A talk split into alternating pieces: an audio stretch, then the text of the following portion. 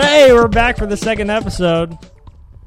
And Tim has his mic in his mouth It's a sock. like a dirty Wow, you penis. use some good detergent. You can tell by the taste. Yeah, I really can. Or fabric softener. Tastes like I just ate a Downy candy bar. I don't smell anything. No, that's Pillsbury. I'm trying to think of the Snuggle Bear. And uh, God, I hate that snuggle bear. why is it that I hate the Snuggle Bear? Oh God, I hate the snuggle bear. Why though? I don't. eh, Oh, I don't. I don't know what it is about it. I just hate that snuggle bear. Now, do you think because marketing is definitely It- you know directed towards the demographic, and you've got um, you know the, the middle-aged women who are buying the laundry detergent, that's who that is marketed toward. Why do we hate it, and do they love it? I'd love to ask your mother and my mother if they love the the the Downy Bear I don't think my Is mom it would Downy? say she loves it. or Snuggles. Snuggle, Snuggle the is it like Snuggle laundry detergent? sure. I don't know. No, I don't really remember. I have no idea. I've never purchased it. So, well, in any event, um, last night we went and saw a District 9 screener. And so we got to sit. They confiscated our cell phones to begin. My guess on that is because of the iPhone 3GS being able to capture video. I don't know if it's formatted to capture widescreen video, but I know the iPhone camera is formatted to capture widescreen photos, like it's the shape of the screen more or less.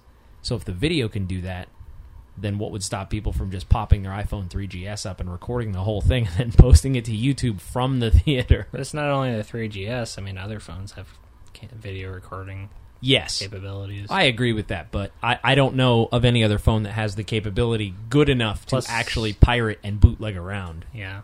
It would look like blurry and small. You know, I, I kind of wish they would do that at all theaters. Just take everyone's phone before everyone went in. Then, Yeah, that's a good point. Then you don't have the uh, Um, the jackanape who's texting his girlfriend yeah. during the movie. That doesn't stop people from talking. Just you won't see screens flashing everywhere though. Yeah. What if we instituted a military rule in theaters and made it severe? Like if you're not behaved, they'll bruise you and like beat you like a refugee. I've thought before of having like um, theaters where it had strict rules and they were like well printed. Everyone could see them. That said, you know, no talking, and they had like maybe micro a microphone for each seat or cameras in the theater so they could see the people. Wow. Yeah, like really high tech, and like if you are caught talking, then you're you're removed from the theater.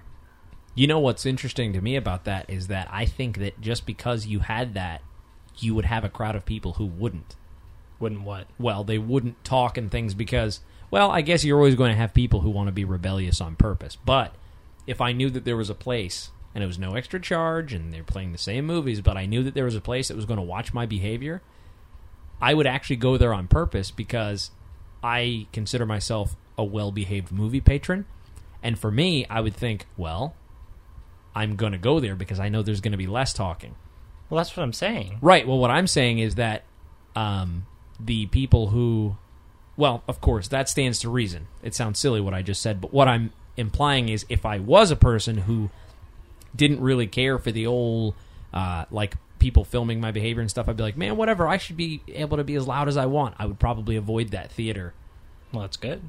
Yeah. I think I just said exactly. that was ridiculous. I uh, I just said So we're on the same page then, basically. yeah. okay. But if you just think about what I just said, it would be the equivalent of saying, you know, and if there were speed limits posted, then and make it clear and say we had a, an entire force, a police force of road troopers that would stop people from speeding, well, I would go the speed limit. Right. so, um, well, but anyway, we went last night. Uh, last night was a screener of District 9, and we had a really cool opportunity to go and see that. They confiscated our phones, um, which was cool because I think it was uh, it was neat to sit and and talk instead of like fiddling around with our phones. But I was joking Yeah. with my girlfriend saying that you, Jason, are the only person that I know of. You and I, I think, use our phone so much that we can use our phone and still carry on perfectly good conversations. Yeah. And uh, but a lot of people think that's rude. So I'm, you know, the the convention is that I put my phone away when I'm talking to people, but with you, I don't. so um, That's fine. Well, so District Nine started, and um, it was. Uh, I haven't seen a film quite like that. What do you have to say about this movie? You went. I didn't know anything about it. Did you know anything about it? I did not. Well, I mean, I knew. Um, I mean, I knew there were aliens on the planet that were stuck here. I think that's probably all I knew. Yeah, I mean, me too. I knew what they looked like, and I think that that was a smart move to show them in the trailer and not try to make that the cryptic part. Um, I had an idea of what they looked like. I didn't know exactly fully what they looked like. I guess their faces. Because I mean, saw. they did show the close up of that one that was like being interviewed, right. so you had a kind of an impression of what its face looked like. But I did. I don't think I knew like full body what it Right. whole thing looked like. Yeah. Um. So, what did you think of it when it was finished? When it was done, the credits began to roll. I mean, what would what would you say? How did it make you feel? What did you enjoy about it? What did you not enjoy about it? How did you feel about this movie? You asking me? I'm asking you. I thought it was amazing. Yeah. So we're allowed to talk about it now. Yeah. Oh my god, Tim, it was so awesome. What Jason's referring to is that sometimes I will put a bar on us talking about stuff because I want the first time that we've talked about it to be on the show, uh, so that the conversation is fresh and new. It's almost like the first take. If you're a musician, you know sometimes when you're recording, that first take sometimes just has this bottled lightning that's hard to rehearse a second time and you know catch that same energy. So yes, we are allowed to talk about it now. Hooray! um, So what? What did you think? How are you feeling when you're walking out of the theater? I felt great. I thought it was uh, amazing. Um, I was reading a. Um, I, I read a few reviews today about it from different sites, but uh, one I was reading, he was saying it gave him the same feeling as like a Jurassic Park kind of movie. Yeah. You know, a big, kind of big budget summer film Right. that there's no part in it that is um, not entertaining. And I, I, I would agree with that. It, it did it gave me the same kind of feeling as Jurassic Park or you know a similar movie like that. Right, where there was no fat on it. I felt the same way. Right? Yeah, yeah. Um, this, and we haven't said it uh, verbally yet, but I'll post it when we post this section. This is actually a separate mini episode where we're going to review uh, District 9 with spoilers. This is actually chock full of spoilers. We're going to be talking about. Um, well, we you know we're going to be talking about everything about the movie. So if you haven't seen it yet, you should uh, switch off this episode now. Uh, listen to the other show that we're going to be posting, uh, or is already posted, and then come back to this after you've seen District Nine, and um, you know see if you agree with us. But um, yeah, I, I would say that as far as just leaving the theater, I don't know. I just felt like um, I felt like it didn't push me in any one direction. It felt very natural. Like it wasn't trying to make me feel over emotional or punch me in the face with some kind of a huge political um, agenda. But at the same time, all those overtones were there. But I didn't feel like it took me out of the movie. Like a movie that was like wagging its finger at the end, going, Be careful how you treat indigenous peoples who are refugees or, you know, whatever. Yeah, yeah. I just felt like from the beginning, just from the first portions of it, and and the blend of how it was a documentary to start with, and then it seamlessly became a narrative. Yeah. It seamlessly did that. It was both together to me, and you could tell sometimes it would switch cameras and things like that. But I think they did it so seamlessly that it didn't take me out of the movie at all. hmm I just thought it was um, a very good use of separate types of camera. You've got the security camera, you've got the work cubicle camera, and that kind of stuff, and they spliced it all together. And then the way they set up the beginning with the um, the office workers being interviewed, I loved that they had what I thought would be a real person's view on if a coworker had something like that happen. None of them really knew exactly what happened. Yeah. Some of them had differing opinions. Some of them were like, "Yeah, he's a, you know, yeah, we." Some people say he betrayed us, but others say, you know, and that's I think how it would be if that happened. Right. So I, I really thought that that was extremely seamless, and it sucked me in from the first frame. Mm-hmm. And just the time went by, and before I knew it, the movie was over. There was not a boring scene in it. Everything was really interesting. it was funny that you yawned while you said that. Yeah, well, I'm not watching it right now. That's very true. Um, I would use the word. There are two words that I would use, and I I'm trying to say this without any kind of um, exaggeration. But like in the true instance of the word, I would say that the movie was remarkable. Yep. It was a remarkable film, and I also think that um, it was ingenious. And and so those are two words that I would use, but I I don't want it to sound like this emotion filled like it was remarkable, it was ingenious. I just felt like um, ingenious in in so many aspects. Um, one of the aspects was the acting. How did you feel about the acting in the movie? I thought it was great. It's Right? fine, Yeah. It was superb to me. I just thought Yeah. that the um, just the performances and the delivery, it was just very realistic. I- I- at no time did I think oh, that's an actor acting. In, in in true fact, I seriously felt like this could have happened. Right. And the people I was watching, I thought, wow. Um, part of what lent to that, I think, was the setting. Setting it in Johannesburg, South Africa, giving them a an almost difficult to place accent and dialect. That made it seem a little more real to me. Using almost all unknowns in this unknown place. I mean, what was the last invasion movie you saw that didn't take place in L.A. or New York or Washington D.C.? Yeah, that's and that's what they were saying at the beginning. It was like um, they were saying that the the mothership didn't stop over big cities like Chicago or or you know New York or wherever you would think a ship like that would stop. It stopped, you know, Right. in Africa. Yeah, and as a um, as a writing term, they call that hanging a lantern on it or putting a lampshade on it. And what that means is you're telling the audience, "Hey, we realize what we did here," and you're agreeing that they, you know, and, and a lot of times they'll do it as an like if if a writer is um, doing something that he thinks people are going to call him out on, he'll have the characters mention it before the reader can mention it, if that makes sense. So it's like, hey, wait, wouldn't he just go left? Well, he'll have one of the guards go, well, we understand that you'd normally just go left. However, you know, it's more of a joke. But in this, I thought they did a good job of hanging a lantern on it, bringing attention to it um, in a very real way. Just kind of saying, hey, by the way, did you realize that the aliens didn't land over Chicago or New York? Yeah. And they had that done through a, a, a person who was uh, like a newscaster or something. Mm-hmm. Yeah. So I thought that was kind of cool too. Talking about um, the uh, how you never got the sense that you were watching actors. It all seemed real. Yeah. I felt the same way about the CG. Like I never once thought I was looking at CG Yeah. creatures or anything. It all just looked real. It all looked fine. Yeah. You make a very good point. And uh, did you read? I did read this. Did you read what the budget was on this movie? It was like thirty million. Thirty million dollars. Yeah. That's a fraction of what most movies are made for, and I this think, felt uh, like it was made for a lot more. Special effects are getting cheaper. Maybe computer effects.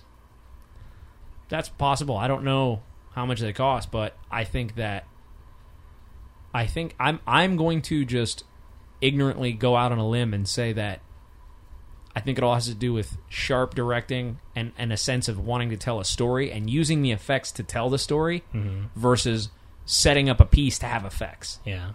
Um, I recently saw GI Joe.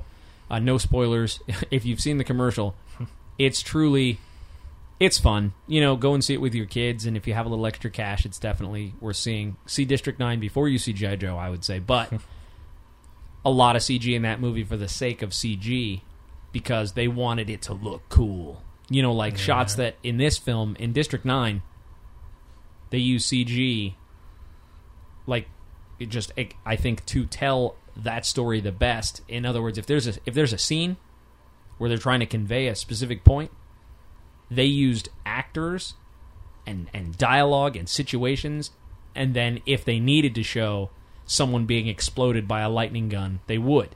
Mm-hmm. But before that, it was. So, in other words, I don't think that they drew attention to the CG.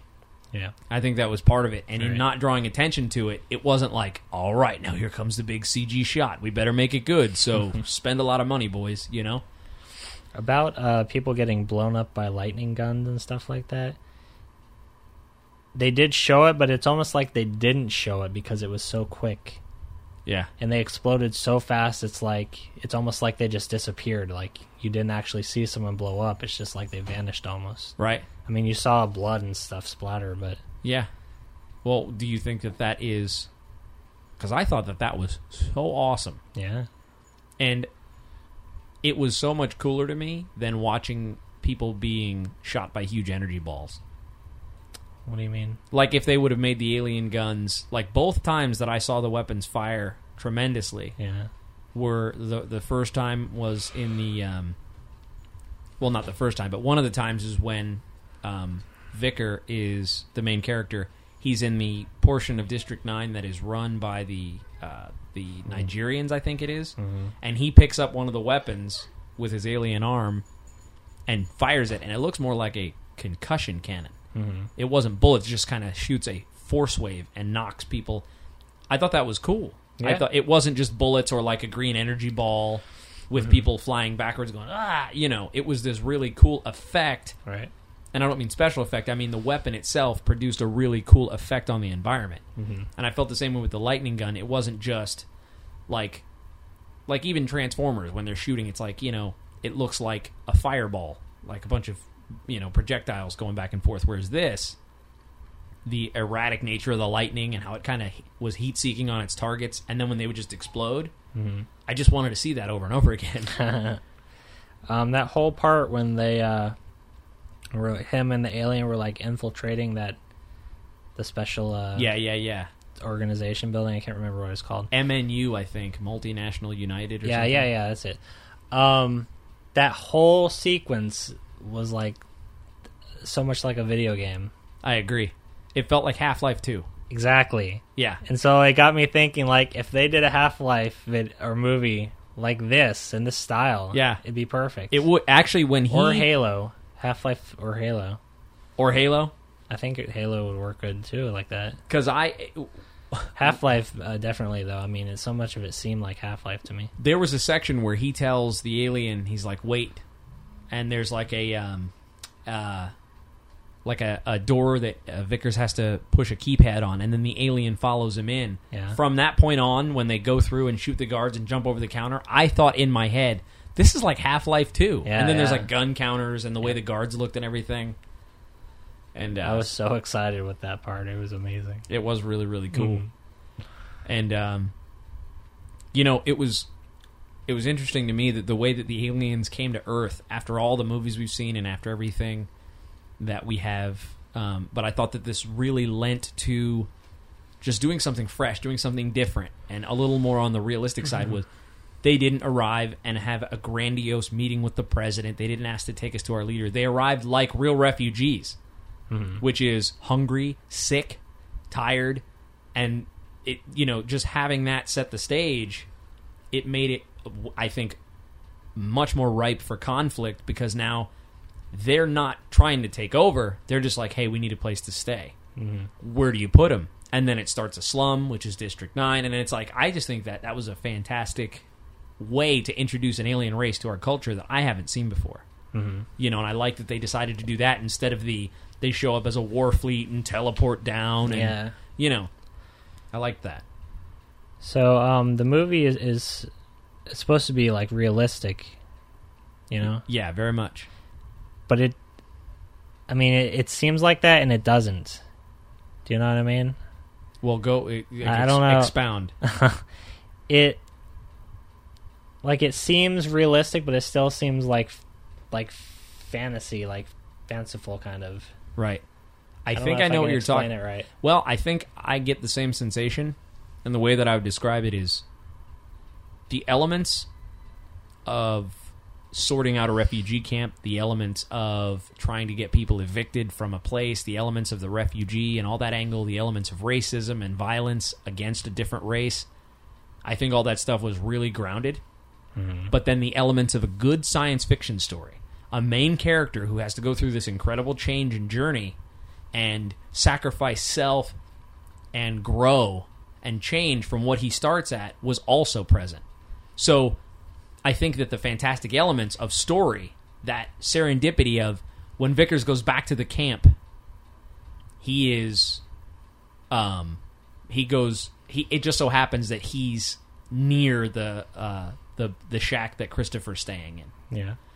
That's a story. I mean the chances of that happening because he stumbles in there afraid. Right. Yeah. The chances of that happening, that's the fantastic. That serendipity that you're like, "Oh, I believe that. I want that to happen." You didn't want him to stumble in some stranger's shack Mm-hmm. because the, that's not where the conflict was. It's not where the story was.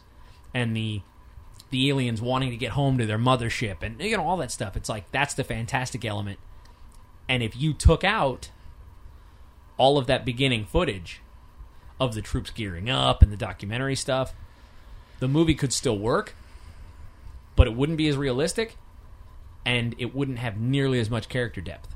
Mm-hmm. So I think all the documentary, like true apartheid and like racism and stuff like that, because it's no, it's it's no mistake that this was referencing some things that happened in South Africa.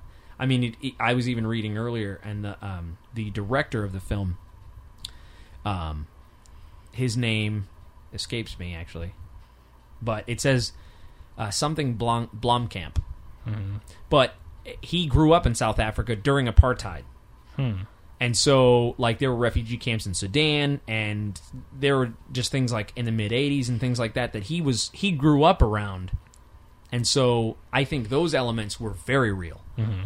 I think that's the realism that how do you treat a refugee who's living in your land and you want to leave, and you know the government agency coming in and the ridiculous idea that you're going to evict a million and a half people yeah. you know it's like and you know people are going to die and but i think that the fantastic elements were father and son alien mothership hovering, hovering overhead need the fuel source crazy weapons mutations dna you know all that stuff Yeah. so Uh, maybe I missed it, but did they ever say why the aliens had human names? Like the one's They name didn't was say it. Christopher. honestly i think that that just shows how we would treat something that we had to deal with We're like, did we label them, or they I'm- were able to choose a human name? based on the way that the story played out and they were in a concentration camp and couldn't leave and all that stuff i don't believe that they said one or the other i choose to believe that we gave them those names yeah. I, that's how i think it's like okay you have a million like uh, prawns as they called them which i loved that they had the racist name of prawn Yeah. they you have that and they just probably lined them up here's yours here's your you know here's your name here's your name here's your name here's your name this is your official name you know that's, that's how they keep them track Yeah. Yeah. you know keep track of them keep them on the grid make sure they're not having kids Right. so Huh. but uh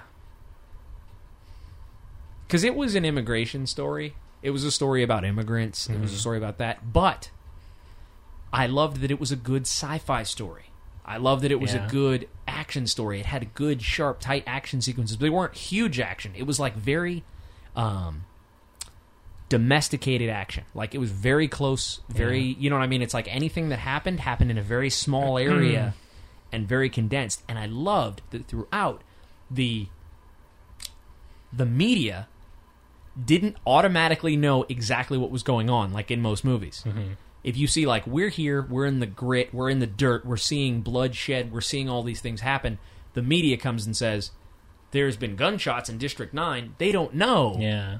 and most times the media conveniently knows more than they should in mm. movies and it's like Yeah. Yeah. they have found Wikus, and it looks like the you know Nigerian leader is having a firefight with the secret military ops team, and it's like, how do you know all that? so I like that the media was was just speculating. Yeah. Yeah. You know, I also loved the shots, full screen, of what looked like a news broadcast with real subtitle bars Yeah. Yeah. and I was like, that's what it would look like. Mm-hmm. And the footage looked like real footage to me. Whatever they shot it with, however they did that, it looked like the spaceship was really leaving. Yeah. And I thought that was great. So yeah, that was really neat to me. So overall, just to kind of wrap up, the the film is, I believe, is an A. Um, you know, on a scale from A through F, F being fail, and uh, I would say that it's definitely um, it's it's one that you shouldn't miss. Um, if it's something that's in your budget, I would go see that. It is definitely going to um, it's going to entertain you. It'll also make you feel, I believe, and it will also make you think. Um, the CGI, uh, it was seamless. The like the like Jason was saying before, the believability of the effects is uh, it's fantastic, and that really helps you to stay immersed in that world that they've built for you to uh, just you know run through with the main character.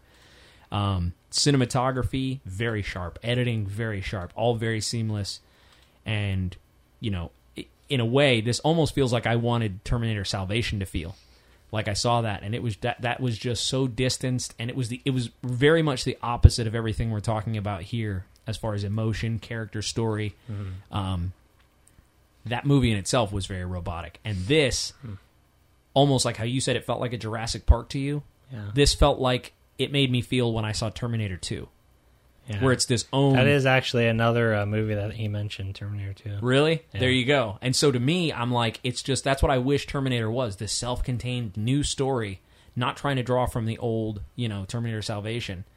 Um, but anyway, definitely see this movie. Um, I would give it an A, and it's impressive. Just if you know um, uh, a little bit about movie budgets, $30 million is, is a moderate budget.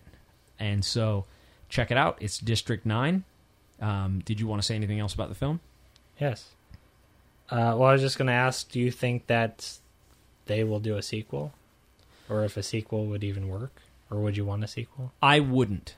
Yeah. want a sequel because this is one of those unconventional Hollywood endings where it's not necessarily every loose end tied up, Yeah. but there's a part of me that doesn't want a sequel because I don't know that it would be as magical the second time through knowing what I know. Yeah. And if you could recreate that sense of wonder without trying to totally flip the script. Because Christopher said he'd be back in three years. He did. But I like that, and that reminds me of a, of a of a classic science fiction story. Not one in particular, but it's an element of a science fiction story to me. It's that it gives you an ending that is more realistic in the sense that things don't happen immediately. Mm-hmm. Um, I loved that, and that's referenced when um, Christopher's talking to Vicar, and he says it's going to take me about three years to get you back to normal Yeah. it's not this magic medical device where he goes in there and by a wave of the wand he's automatically human again. Um, I loved that. I loved that things come at a cost, and this movie showed that things come at a cost. And um, you know, I I personally wouldn't want to see a sequel unless there was a really good story to tell. Um, what would come of it in your mind? Like, would you I- want Wikus to be human again? Would you want, you know, is it possible? Would the aliens come and attack us? Would like, what's the core story there? You know, is this, Mm, yeah. you know, just just out of curiosity, because I think it's cooler in my mind to be thinking, oh man, that world is still going on without me. And Right. and and the word that I've heard used to describe that is verisimilitude. It means that the world's going on without you. Hmm. Um, and I like that idea that right now Wikus is still in that trash yard making flowers for his wife. Yeah. You know, and it's like, wow, when the three years comes, I wonder what will happen. But that that strange sense of hanging in the balance like that and kind of being happy, but kind of it's like bittersweet. Yeah. It's strange, but I like that feeling in this case. I don't want the wrapped up, everything ties together Hollywood ending Right. you know and I, I don't think that there's enough without totally going in a different direction with another story to come back and do a sequel Mm-hmm. you know what do you think about that When I was younger, um, I used to always want sequels, and I loved them. But you know, as I'm getting older, more and more sequels are kind of coming out, and they're just not as good as the original. yeah And so I kind of like just self-contained stories, just one movie, and that's it. yeah now, so I don't think I'd want a sequel for it. And also, um, I haven't seen, I don't know, but I haven't seen any uh, action figures or merchandise or anything for this movie. No, Have you? no, I haven't. And I, I like that too because usually you see that stuff everywhere. And Yeah, I like when there's a good movie like this where there's not all the the merchandising for it yeah, because it shows. I because think it's just you, you see it everywhere it's so much and you just it just you get tired of it. Yeah, because it shows that there's, and I understand movie houses. I call them movie houses like we're in the twenties. Movie studios, they they're doing this to make money. They're not doing this to make good movies. Good movies can be made, and mm-hmm. we've seen that that can make money. We've also seen that good movies, and it's a person to person opinion, but what I would consider a good movie, uh, in some cases, didn't make money. Like the movie Cinderella Man with Russell Crowe as a boxer. I thought it was a fantastic movie, and uh, they no one went and saw it for some reason, and uh, so they believed that it was such a good movie. The studios did that they actually offered to pay for your ticket if you didn't like it, Huh. and um, but again, movie movie studios are in this to make money, and that is that's fair. That's their business. They're in the business of making money. Uh, part of that is designing a movie to have multiple revenue streams other than box office receipts. One of those things is toys. One of those things is video game merchandise and multiple other streams of, of merchandise. So I was actually reading an article earlier today about when, um, just to make a long story short, action figures began to rise in the 80s. And one of the things that uh, came from that was they realized that um, Star Wars toys were selling like crazy. That was actually earlier. It was uh, in the 70s. But the idea is movie theaters were selling out of this movie, and then they came out with the toys, and they were vastly underproduced because people didn't expect them to be so popular. In in turn, the toys were selling out constantly, and then studios were like, "Hey, why don't we do this on purpose? Put things in the movies that we can make into toys." And then that kind of started happening, and now it is a well-oiled machine of you see what's going to be in the movie before you see the movie because there's toys of it, Right, yeah. you know. And um, It's like G.I. Joe. just like GI Joe, just like Spider-Man Three, we saw Venom. Yep. I saw a picture of Venom on the side of a Walmart aisle, as big as me, when I saw the toys, Yeah. and that was maybe weeks before the movie was out. And Right. Venom's identity and his look was supposed to be under wraps, not his identity, but his his appearance in the film. Right. So to me, I like the idea that this film was made, yes, to make money, of course. That's why people put their money in to finance the movie. However, the primary goal was make a good movie. Yeah. That's what we're going to do. We're going to make a good movie. And now here's a mm-hmm. question for you. Do you think that as a result that if they came out with merchandise later that people would have a different affinity towards it and still buy it? Like if you saw a no prawns sign, like a no parking sign size mm-hmm. with that on there, would you be like, "Oh, and and pick that up?"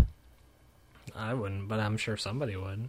You I'm know? sure. I mean, if they came out with merchandise, I'm sure people would buy it. do you do you feel that and i know there's no way to judge this it's just sheer guesses but do you think that that is because i guess my hypothesis is that if you release something that people love that will give them a stronger affinity towards any kind of merchandise Yeah. versus trying to build merchandise that you think people will love like oh we need this in there people will buy it kids will buy it it's like yeah okay do it for the money but i think that people are willing to spend more money on something that they truly love than just happenstance that their kid thinks it's neat and they want to buy it for their kid. Yeah. You know? So I don't know. Do you think it makes it more of a special thing if it doesn't have all that merchandise with it? Um I would say for in my opinion, yes. Because I think that the the the thing that I would use to like point what brings me to that conclusion is my love for the anime Trigun and how when we found that it was pretty pretty popular. It wasn't widely popular, but it was it wasn't like underground or anything. Yeah.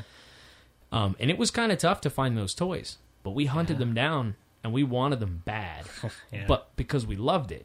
And to me, it made it more special because we even had, like, we went to the the Oriental shop uh, on Colonial Drive down here where we live in Florida, and we went to that place which gets tons of imports, and we bought the Japanese versions of those figures, which weren't cheap, but it was one of the only places we could find them. But we drove all the way down there and spent the money because we loved it, and to me, it made it more special that there wasn't Trigun merchandise just everywhere. I was like, oh wow, I have this. well, that was like one thing. right. But what if it was on, you know, collectors' cups and T-shirts and That's my point. I, I think it made every it other thing? exactly. That's you know, prior party decorations right. for kids. I think that is, um, that's what I'm saying is that I agree. I think it made it more special that that toy was the only thing we could Oh, find. okay, I see. Like, Like we couldn't find shirts. I mean, if they came out with a figure, a nice quality figure of one of the aliens, I would I would want that. yeah, But I, I just don't like seeing all this other like junk that they make. right, and It's just a cup. The only thing different about it is it's printed on it, District Nine. It's yeah, it's nothing special. It's just a cup. right. Now, there's a school of thought that says that there are two ways to think of that. You can either limit the production of the cup, know. or make it make your merchandise like you're saying like unique and special to something that is um, worthy of, of holding the license. Like if you're talking about district 9 something that you would think would be like oh that is awesome. Like and it could be the, the smallest strangest thing. Like in the film Wikus cuts off one of his fingers. How interesting would it be if there was just like this strange like Wikus thumb in a bag in an uh, in, in a multinational corporation or MNC or MNU or whatever it was in a baggie Yeah. that like the one he had mm-hmm. and it was his thumb and it looked bloodied. that would be cool. I think that Yeah. that'd be like, oh wow, that reminds you of the movie and it's not just stamped on everything. Mm-hmm. It's very unique to the movie. Yep. So, you know, like you're saying, maybe in, instead of just mass producing like like the band Kiss, who they'll put their name on anything, and it's made them a lot of money, and I don't disagree with that business model. But there's something special about finding a piece of merchandise for a band that you love that you didn't realize made merchandise. Yeah. You're like, oh my gosh, this is really neat to me, and not just a T-shirt, but like something like a guitar pick or, you know, something like that. It almost seems like um, when it's when it's on everything and there's so much merchandise, so much different merchandise for something, it it's, makes it worthless. Yeah, I mean, think about it. That's a principle of, uh, you know, even our monetary system.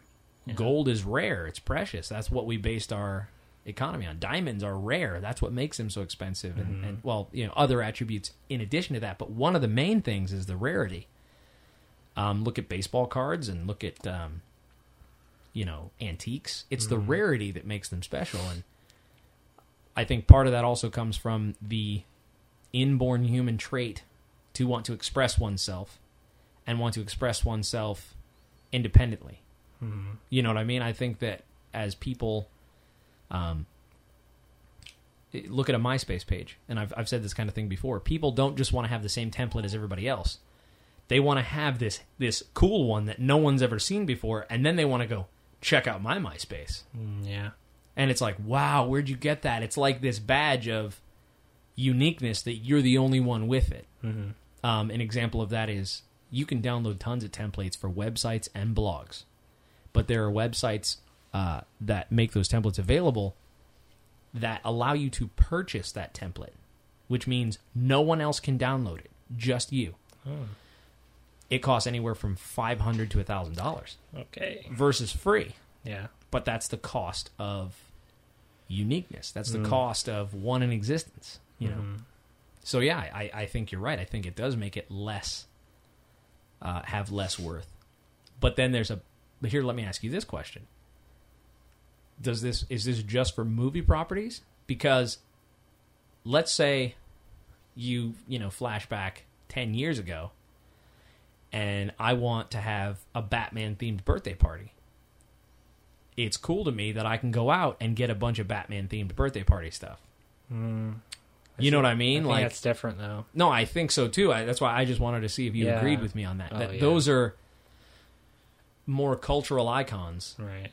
that have you know matured, grown, and spanned generations. Whereas this now, it seems like they're trying to create a Star Wars marketing giant with every movie. Yeah, yeah. Mm. And again, I think it goes back to money.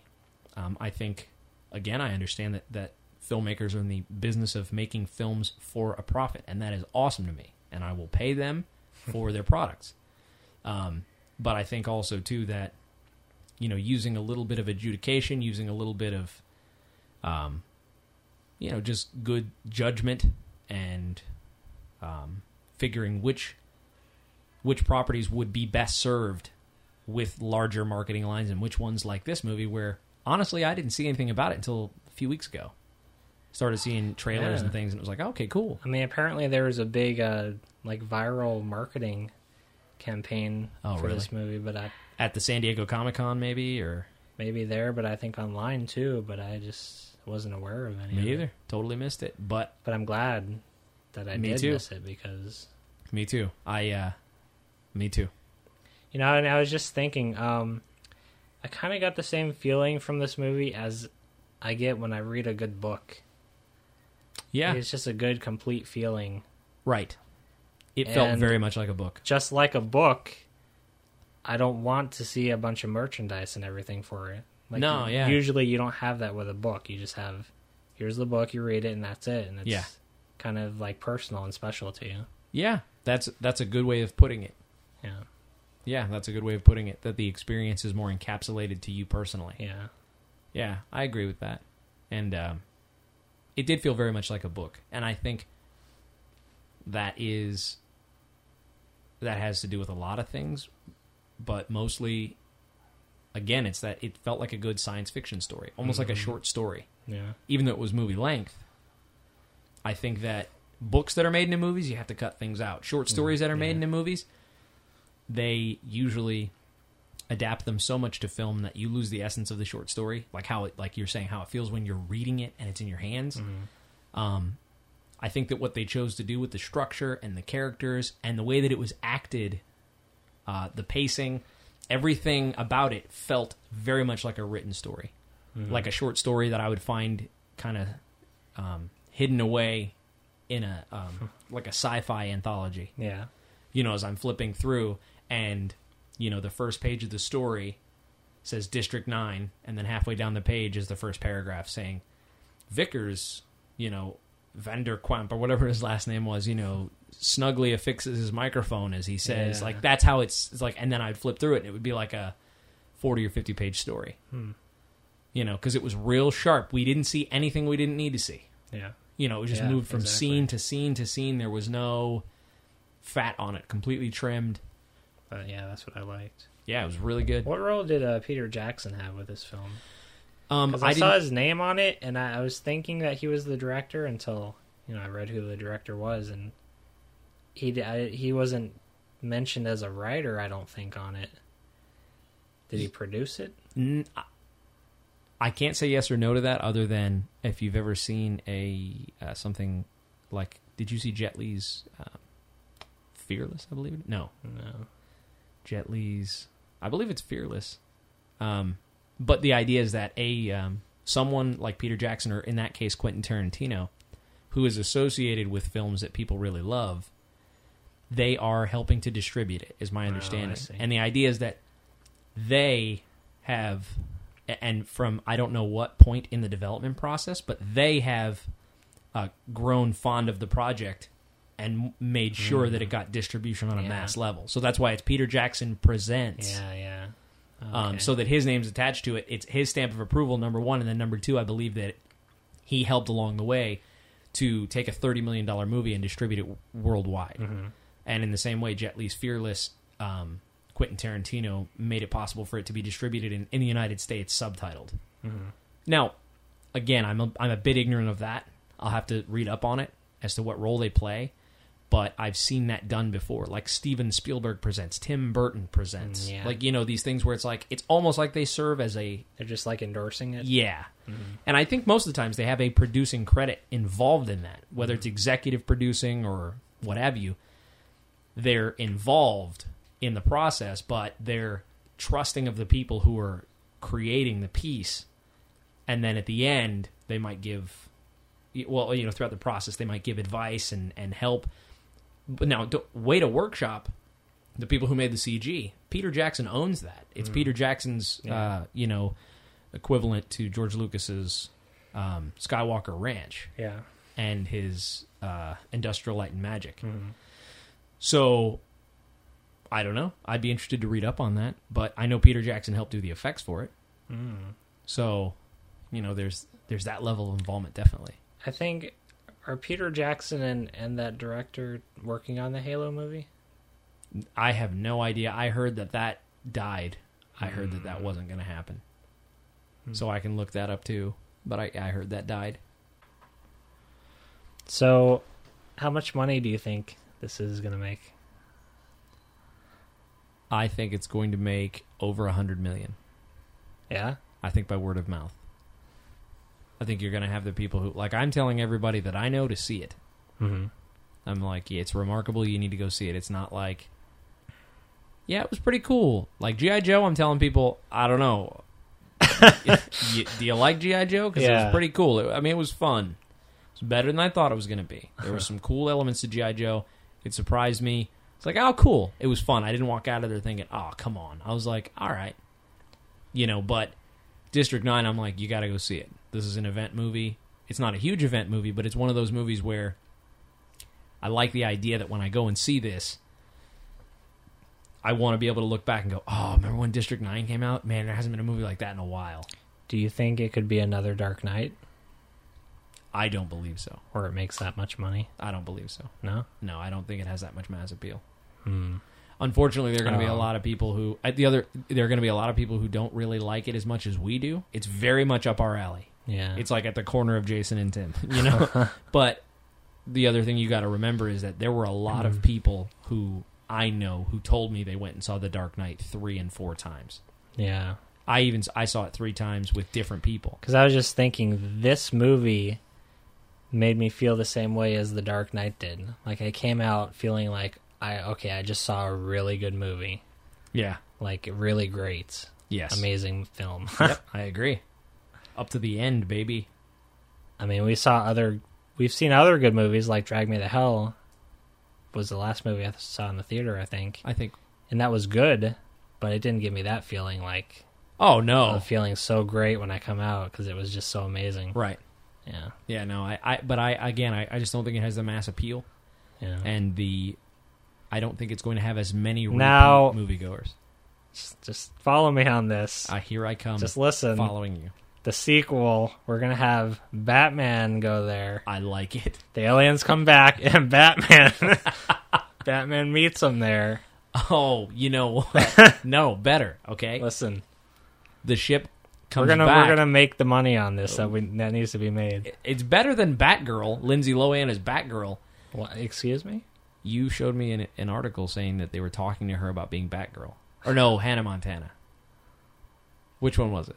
I don't remember. It was on a an RSS feed. sounds that you pretty showed awful Me. to me, though. Yeah, it was. Yeah. It was on our, in an RSS feed. You showed me. It was like. I, It was, well, I believe you. I just, I guess I put it out of my mind. it was I like don't- Miley Cyrus and talks as Batgirl, and I'm like, oh boy. But no, here, this is what you do. Perfect idea. You're right. We need to involve Batman in this. Yeah. R- riddle me this: What if the ship, when it comes back, lands over Gotham?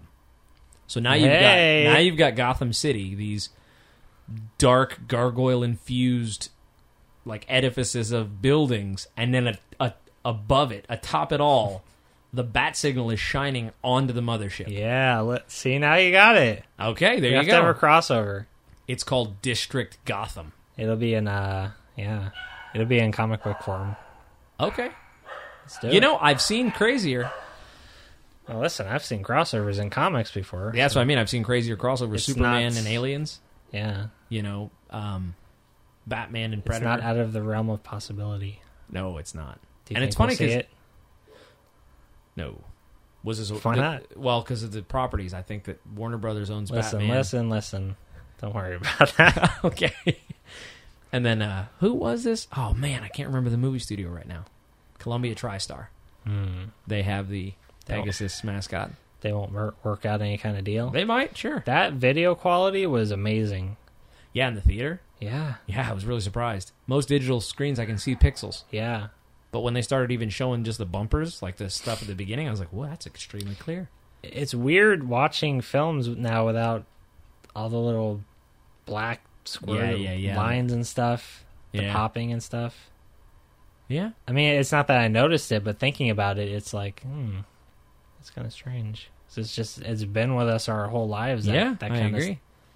Of Let stuff. me let me paint you this picture. Our Paint me a children picture. might not even ever know that.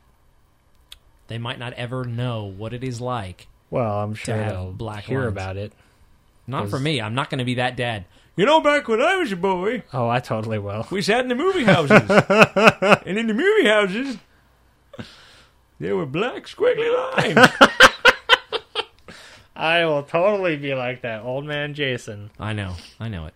I'm gonna be like, listen, when we used to go to the theater, there'd be black lines, little squiggly things on the picture. They'll be like, what are you talking about? Dad, what do you mean? You actually went to the theater? You didn't have your, like, you know, your Regal Cinema goggles? like, no, we actually went to the actual brick and mortar building. It's like, ah, you didn't have your virtual home theater installed in your eyes? yeah, really. But um, you know, totally forgot what I was gonna say. Hmm. Oh man, I was go- oh Alex Darnell, my good friend of both of ours, said that we are old men. My good friend of both of ours. I thought I said a very good friend of both of ours. Oh, maybe. Oh well, my good friend of both of ours, Alex, said that we were old men because we play Scrabble with each other on our iPhones. He goes, "You're an old man, you know that." And I go, "Yeah." He goes, "All right, just as long as you know." Yeah, I'm fine with that. Oh no, me too. I think it's funny. I, I don't think that's like an old man thing. It's more of a geek thing that we're playing it, which is perfect for this podcast. Can I just tell you that I love the mech in the movie? I can tell you. No, yes, you can tell me that. Firstly, and Well, secondly, I did tell you. you now. did, and then I will tell you that I completely agree with you. Why did you love it? because Uh, it was awesome. It was awesome. More I- specifically, I could not wait for him to get in that thing. I, wasn't sure if it was going to be him or Christopher. Well, he was right next to it, so. Oh, you mean at that point? Now, Yeah. see, okay, Oh, so you were figuring somebody was going to get in it at Well- some point, and you didn't know if it was going to be him or Christopher. yes, and the only thing that I was disappointed about regarding the advertisings, the advertising, and the um, like the promotions that I saw for the film were that in the trailer, it shows the mech grabbing the rocket out of the sky. Yeah. So I knew that was going to happen. Cool. I understand why they showed that because people Yeah. were like, "Whoa, there's not just aliens, there's a mech." So I was trying to figure out if it was going to be Wikus or Christopher in the mech Right. the you whole know, time after I saw it. I see that stuff in advertising too, in commercials and stuff, like things that could kind of be like spoilerish. But while I'm watching the movie, I'm so like Absorbed. absorbed in it that I don't even think about that stuff. Yeah. So when he caught the missile, I was like, ah, and I wasn't even thinking of the commercial or any. I, I wasn't expecting it. I was just Yeah. I, I had the exact opposite. I knew it was going to happen. And when the camera went to that view, I was like, oh, okay, here it comes. What Yeah. actually, when the military villain grabbed the rocket launcher, I thought, "Oh, here comes the Oh, missile grab yeah, scene." I know. And yeah, you know, ah, it's so silly of me, but I just I I wish there was a perfect way to tell me about a movie without revealing anything. I know it sounds ridiculous, but like I'm I'm currently I'm reading a book right now. Uh, the book the book is called The Rising, um, and it is actually about uh, zombies hmm uh, but it has some cool twists in it. Um, you remember in, in the first episode when I was like, we were talking about the Zombieland trailer, and I was saying how, man, I just wish there was something else to it. This book has something else to it. Um, anyway, the reason why I, I was thinking of it just now is because I usually don't read the backs of books. I'll usually read books on word of mouth. People say, you should read this, you'd like it. Or a reviewer will say, yeah, you should read this, you know? But I don't typically like reading the back of the book because then I know little things that are treats for me inside the book. Oh, little treats. Little treats. And so the book was sitting on, uh, I was at my girlfriend's house and it was to the left of me. I was on her laptop and I had just happened to set it down uh, with the back facing me. Mm-hmm. And in this instance, my eye caught a paragraph, and just because it's what naturally happened, I read the paragraph. Not the whole thing, but the first sentence. And the first sentence had part of the synopsis. So it talked about a character that the main character was going to meet. Mm-hmm. And I was so sad because I love the fact that right now I'm reading this book and I have no idea what's going to happen. Yeah. And that took it took one little element of that sense of having no idea like what's going to happen next and it it put a little marker somewhere in the blackness. It's like having fog of war in a video game like real-time strategy and then you have that one little drop where you can see the enemy's base. you know what I mean? Or even just a part of the terrain. You're like, I don't want to see that in a book. I want to see it in a real-time strategy game. I want to see your whole map. Yeah. But um, I wish there was a perfect way to tell me about movies without me knowing anything about them. But that's silly. I can't have that, I guess. Unless something like this comes along where I have an opportunity to see it beforehand, before it gets massively popular, or if I miss the boat completely and see an older movie that I've never seen. You know. But I wish there was a perfect delivery method to show me new movies without revealing anything. It's silly, but I wish. So anyway, that mech did some damage, didn't it? That mech was awesome because I love that the I like the design of it. yes, that's where I was going. Yes. It had even the wires on the front that Yeah. mimicked the prawn, and it just makes mm-hmm. sense. You know, we, we, we create machinery in our own image. I mean, that, look Yeah. at look at robots; they're humanoid. So why wouldn't a prawn mech be prawnoid? I like how it was kind of attached, Prawnish. I guess, to his vitals, to his it looked like it. kind of yeah. Yeah, like Like, I- the mech was being damaged, so he was too. Yeah, that's what it looked like. Yeah. You know, and that's I I thought the mech was going to be indestructible. Me too. I didn't think they were going to be able to take it down. Yeah, but I like that it was destructible, mm-hmm. and I also mm-hmm. like the fact that they didn't go into great detail to show one way or the other whether it was truly attacking his vitals or not. You could tell Yeah. he was being damaged. Was it because he was being shaken by the you know the percussive force of bullets? Just, I love that they didn't describe every little thing. Yeah, yeah, yeah. You just kind of were like, oh, okay, that's working. well, yeah, we're just assuming. Yeah, and I love that though because you have your own version and I have my own version, like in our own minds, and I think that's the other thing that made it feel more like a book. Is that books Because they're not explaining things to us, so we're coming up with our own explanations. right? Yeah, I think that's that's pretty much it. There's not the what is often called the info dump or the exposition speech, and Why can't mo- more movies be like that? I don't know. I, honestly, I just. I, I think because, and I, I don't mean this in a rude way, but I think that there's a certain demographic of people who want them to have um, more ambiguous things where we want to come up with our own stuff because we are we we like that, and then there are other people who are like, I didn't come to see a movie to come up with my own stuff. Tell me what it's like. Tell me how it is. Now, you can call that spoon feeding. Well, okay, that's fine. And most movies, you do find out everything. So I would agree. why not have more where you don't? Um, I'm with you. have there's room for all of them. I'm with you. I'm with you. Wouldn't it be cool to see if this was like if they did a Half Life movie like this? Like just picture seeing the Striders in the background. Oh yeah, walking, and then those um Very those much. flying vehicles. I can't remember what they're called, but the combine. Yeah, yeah, yeah. I know exactly what you mean. It would it, It'd would be so remind me very much of District Nine. Yeah. Um, so Hold on. yeah, Tell me what you think of this. Um, like, what is your interpretation of this, if you remember it?